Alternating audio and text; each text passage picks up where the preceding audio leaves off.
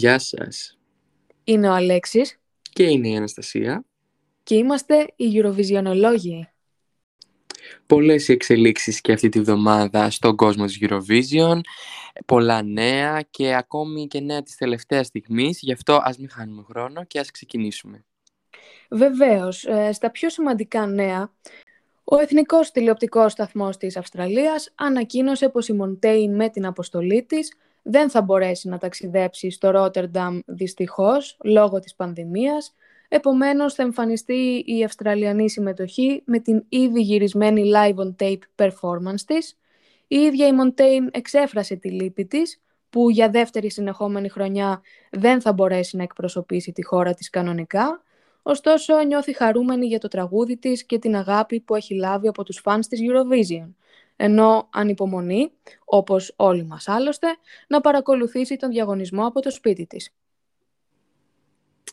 Είναι μια ανακοίνωση που δεν την περιμέναμε νομίζω τόσο νωρίς, αλλά όλοι είχαμε τις επιφυλάξεις μας, ακόμη και εμείς εδώ στα προηγούμενα επεισόδια, για το αν θα μπορέσει η Αυστραλία να, να καταφέρει να ταξιδέψει στην Ολλανδία. Ακόμα παρατηρήσαμε κάποιες ανακατατάξεις στις θέσεις των χωρών όπως αυτές εμφανίζονται στα στοιχήματα; Η αλήθεια είναι ότι τις τελευταίες μέρες, ανάμεσα στη βδομάδα ε, από το προηγούμενο επεισόδιο και σε αυτό, οι εξελίξεις και οι αλλαγές στα στοιχήματα ήταν αρκετές. Με πρωταγωνίστρια θα έλεγα την Ελλάδα, μιας και ήταν αυτή που έκανε την έκπληξη και από την 15η θέση πήγε αρχικά στην 10η. Αυτό οφείλεται σε ένα Ολλανδικό ρεπορτάζ όπου μιλάει για μια χώρα η οποία ετοιμάζεται για κάτι που δεν έχει ξαναγίνει στη σκηνή. Μιλάει προφανώς για την Ελλάδα, ε, αυτό διέρευσε. Ε, μιλάμε για κάτι, μιλάνε για κάτι που δεν έχει ξαναγίνει, θα είναι μεγάλο ρίσκο. Κάτι σε εικονική πραγματικότητα που έχει να κάνει με τον Πίγασο ή τον Άτλα ε, και τη γη που κρατάει, όπως βλέπουμε και στο βίντεο κλιπ. Περισσότερες συγκεκριμένες πληροφορίες δεν έχουμε. Αλλά αυτό έκανε την Ελλάδα να φτάσει μέχρι τη 10η θέση των στοιχημάτων. Ε, τώρα, αυτή τη στιγμή που μιλάμε, βρίσκεται στην 11η, μιας και ανέβηκε το Σαν Μαρίνο, ε, το οποίο επίσης έχει μεγάλη άνοδο τις τελευταίες μέρες. Απ' την άλλη, μια κατηφόρα, μικρή όμως, πήρε και η Κύπρος η οποία από την ένατη θέση όπου αρχικά βρισκόταν πλέον βρίσκεται στη 12η. Αυτό βέβαια δεν είναι κάτι που νομίζω ότι πρέπει να μας ανησυχεί ή να ανησυχεί την Κύπρο, μιας και αυτό νομίζω ότι γίνεται λόγω των αποκαλύψεων, κάτι τέτοιες αποκαλύψεις για το staging, ε, επιπλέον ε, τραγούδια, καινούργιες βερσιόν και τα λοιπά που βγαίνουν και όχι γιατί πλέον το τραγούδι δεν αρέσει. Πιστεύω ότι με τις, όταν ξεκινήσουν οι πρόβες θα, θα μας εντυπωσιάσει και θα ανέβει ξανά εκεί που περίπου θα βρίσκεται και στα τελικά αποτελέσματα. Βέβαια να πούμε ότι και η Γαλλία πέρασε την Ελβετία στη δεύτερη θέση μετά από πολύ καιρό που ήταν η Ελβετία εκεί. Η Μάλτα συνεχίζει να φαίνεται πως έχει τις περισσότερες πιθανότητες να νικήσει Βέβαια βλέπουμε ότι όσο πλησιάζουμε προς την εβδομάδα του διαγωνισμού διαμορφώνεται μια περισσότερο ξεκάθαρη άποψη του κοινού για τα τραγούδια, ενώ σίγουρα περιμένουμε και κάποιες ανατροπές μετά τις εμφανίσεις των ημιτελικών. Κάτι άλλο που συνέβη τη Δευτέρα που μας πέρασε ήταν ε, το Instagram ε, takeover slash Instagram live της Ελλάδας και της Στεφανίας στον επίσημο λογαριασμό της Eurovision στο Instagram.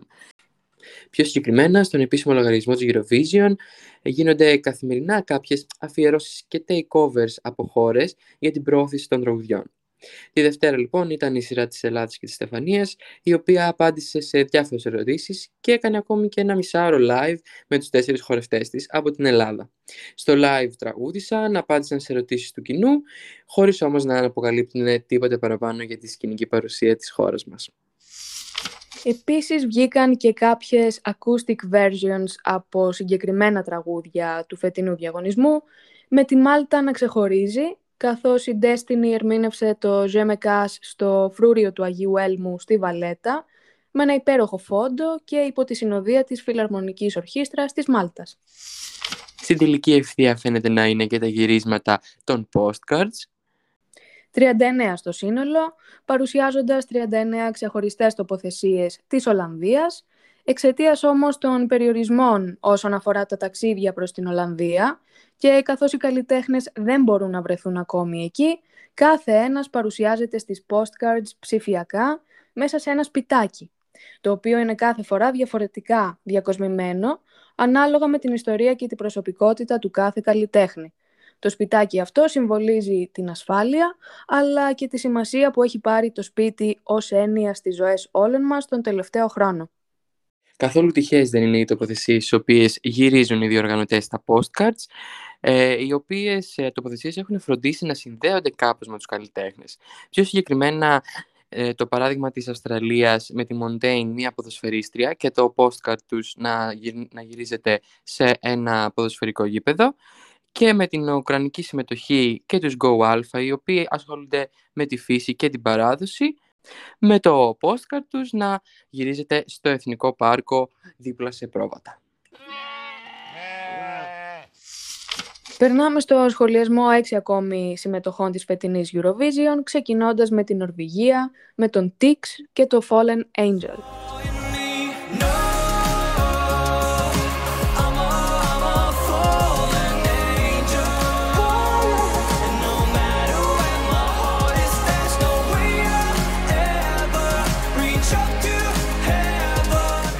Μια synth pop μπαλάντα ένα είδος μουσικής που δεν ακούγεται συχνά στη Eurovision.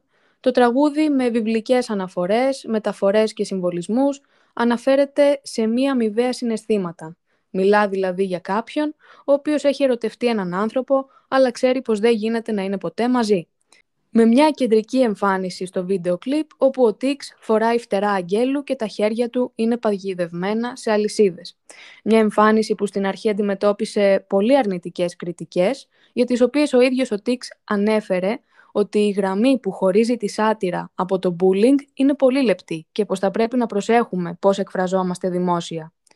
Βέβαια βλέπουμε ότι έχει την υποστήριξη του κόσμου, καθώς προς το παρόν είναι στην ένατη θέση στα στοιχήματα, και αν και προσωπικά δεν ταιριάζει στα γούστα μου, καταλαβαίνω γιατί μπορεί να αρέσει σε ένα συγκεκριμένο κοινό. Δεν ταιριάζει ούτε στα δικά μου γούστα. Είναι η αλήθεια αυτό το τραγούδι. Δεν τρελαίνομαι, δεν καταλαβαίνω γιατί είναι στην ένατη θέση από την άψη μόνο και μόνο του τραγουδιού. Είναι μια κεντρική παρουσία. Αμέσως μετά το Ισραήλ με την Eden Allen και το Set Me Free.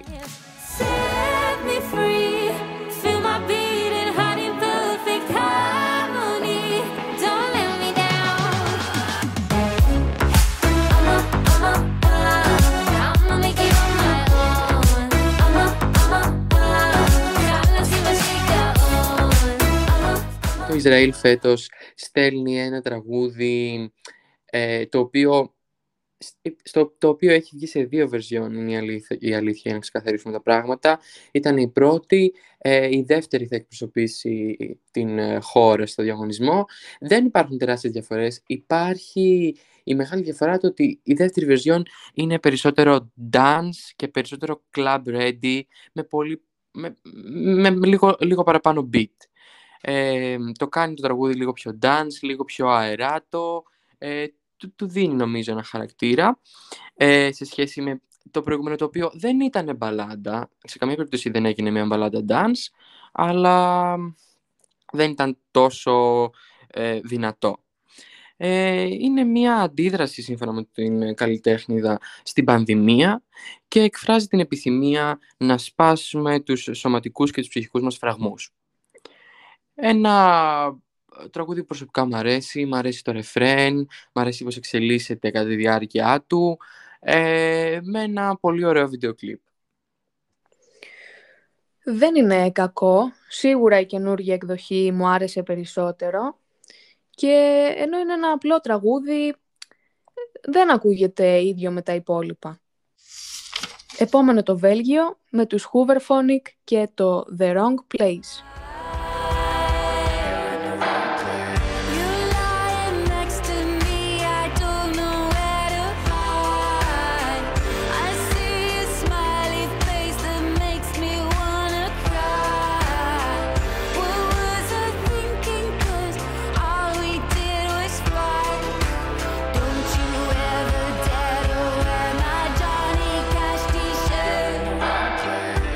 Το πολύ γνωστό και εκτός Eurovision συγκρότημα θα εκπροσωπούσε και πέρυσι το Βέλγιο. Φέτος επιστρέφουν με τους χαρακτηριστικούς vintage ήχους τους, με το τραγούδι να αναφέρεται σε ένα αποτυχημένο one night stand και την τραγουδίστρια να ξυπνά σε ένα λάθος μέρος, με τους στίχους να περιέρχουν σαρκασμό και σαρδονικό χιούμορ, με ένα πολύ ωραίο βίντεο κλιπ που θυμίζει τη χαρακτηριστική θεατρικότητα των Hoover Phonic, με ένα σκοτεινό και vintage theme. Μου άρεσε αρκετά, ούσα βέβαια και γενικότερα φαν τους, αλλά αν και θα περίμενε κανείς να τα πάνε καλύτερα λόγω της αναγνωρισιμότητάς τους, τουλάχιστον στην Ευρώπη, μέχρι στιγμής φαίνεται να βρίσκονται πολύ χαμηλά. Είναι ένα ωραίο τραγούδι. Εμένα προσωπικά μου αρέσει, μου αρέσει η μελωδία του, μου αρέσει ο ήχος, είναι unique σε σχέση με τα υπόλοιπα τραγούδια φέτος. Ε, και όσο αναφορά αυτό που αναφέρεις με τα στοιχήματα, είναι κάτι άλλο το οποίο δεν, δεν έχει, έχει συμβεί κάποιες φορές, αλλά είναι αυτές οι λίγες φορές που έχουν εκπροσωπήσει χώρες γνωστοί καλλιτέχνες. Ε, οι οποίοι, όπως λες και εσύ, στο τέλος ε, δεν τους βοήθησε αυτή η αναγνωρισιμότητά τους από πριν. Ε, παρατηρούμε λοιπόν ότι στη Eurovision δεν παίζει τόσο σημασία και δεν είναι τόσο σίγουρο το αν είσαι διάσημος ε, για τη θέση που θα πάρεις. Είναι, είναι κάτι πολύ υποκειμενικό. Επόμενη χώρα η Αλβανία με την Άγγελα Περιστέρη και το Κάρμα.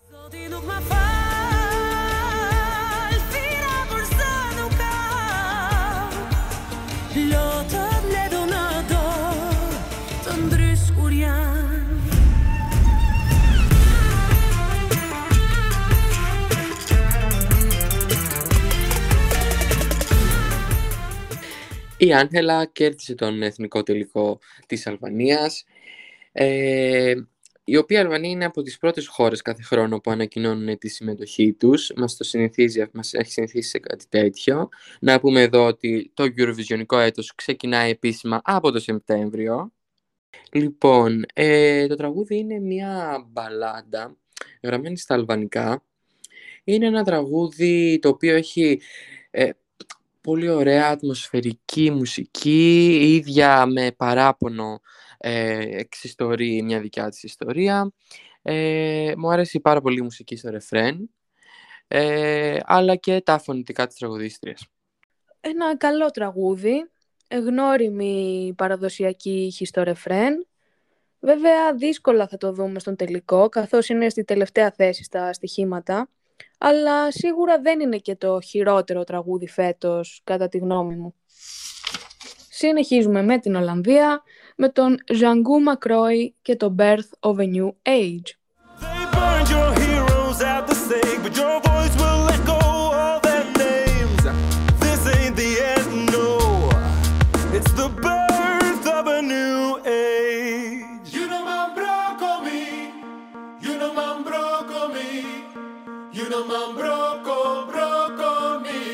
Η φετινή οικοδέσποινα χώρα στέλνει τον Ζαγκού, ο οποίος είναι από το Σουρινάμ της Νότιας Αμερικής και θα εκπροσωπούσε και πέρυσι τη χώρα.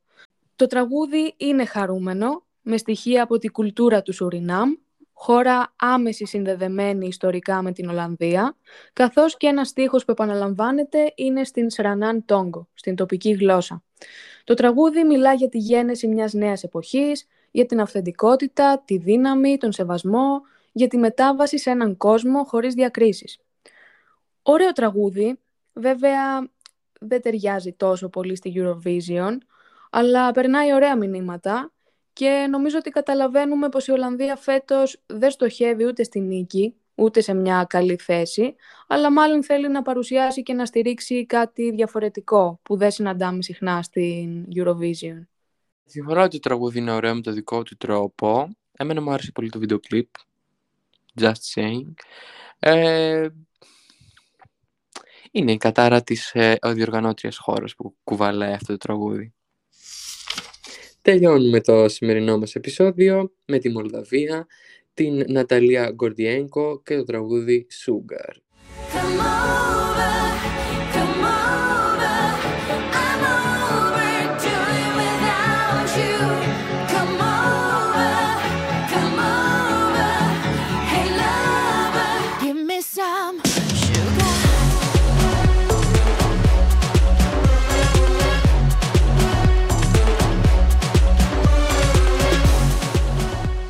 Περνάμε λοιπόν στην πιο kids πλευρά της Eurovision με ένα χαρούμενο ροζ τραγούδι.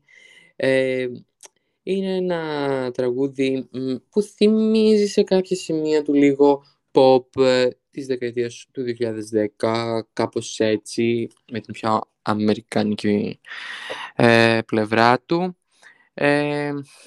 Ε, έχει διάφορα beats μέσα, ε, η ποικιλία είναι μεγάλη στο τραγούδι. Ε, συνθέτες, ανάμεσα στους συνθέτες βρίσκεται και ο Δημήτρης Κοντόπουλος, Έλληνας και φετινός συνθέτης του Last Dance. Μας αρέσει με την ελαφριά πλευρά του νομίζω. Ε, και πιο συγκεκριμένα θα ήθελα να μιλήσω για το βίντεο κλιπ, το οποίο από ό,τι βλέπω εδώ είναι μια υπερπαραγωγή. Είναι ένα βίντεο κλιπ με cupcakes και τούρτες. Μέχρι που αναφέρεται και σε disclaimer ότι κανείς δεν τραυματίστηκε από χωνάκια παγωτού ή τούρτες κατά τη διάρκεια των γυρισμάτων. Είναι, είναι ένα... Τα λόγια μου. Αν μας ακούει η Ναταλία, love from Greece. Είναι, είναι μια καλή συμμετοχή, ωραία και εμένα μου άρεσε. Αυτό το χορευτικό, εντάξει, πεθαίνω. Πολλά χρώματα, θυμίζει παλιά καλά χρόνια της Eurovision. Ε, μπράβο Μολδαβία. Φτάσαμε στο τέλος και αυτού του επεισοδίου. Μην ξεχάσετε να μας κάνετε ένα follow στο Spotify για να ακούσετε και τα επόμενα επεισόδια ένα follow στο Instagram. Ε, έχουμε παρατηρήσει βασικά ότι πολλοί από αυτούς που, βλέπουν, που ακούνε το Spotify μας δεν το ακολουθούν. Ε, ακολουθήστε το, δεν είναι κακό, δεν σας πρίζει, όλα καλά. Δεν είναι ντροπή, δεν σας πιέζει κανείς. αλλά, αλλά πρέπει. Και όπως ξέρουμε πλέον, και ένα follow στο TikTok. Αχρίαστο είναι, αλλά κάντε εκεί πέρα, δεν πειράζει. δεν θα χάσετε τίποτα.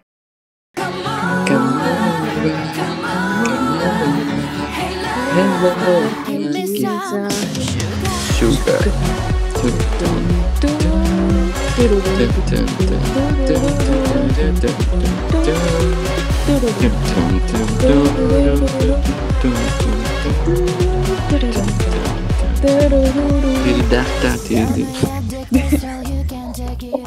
Sugar.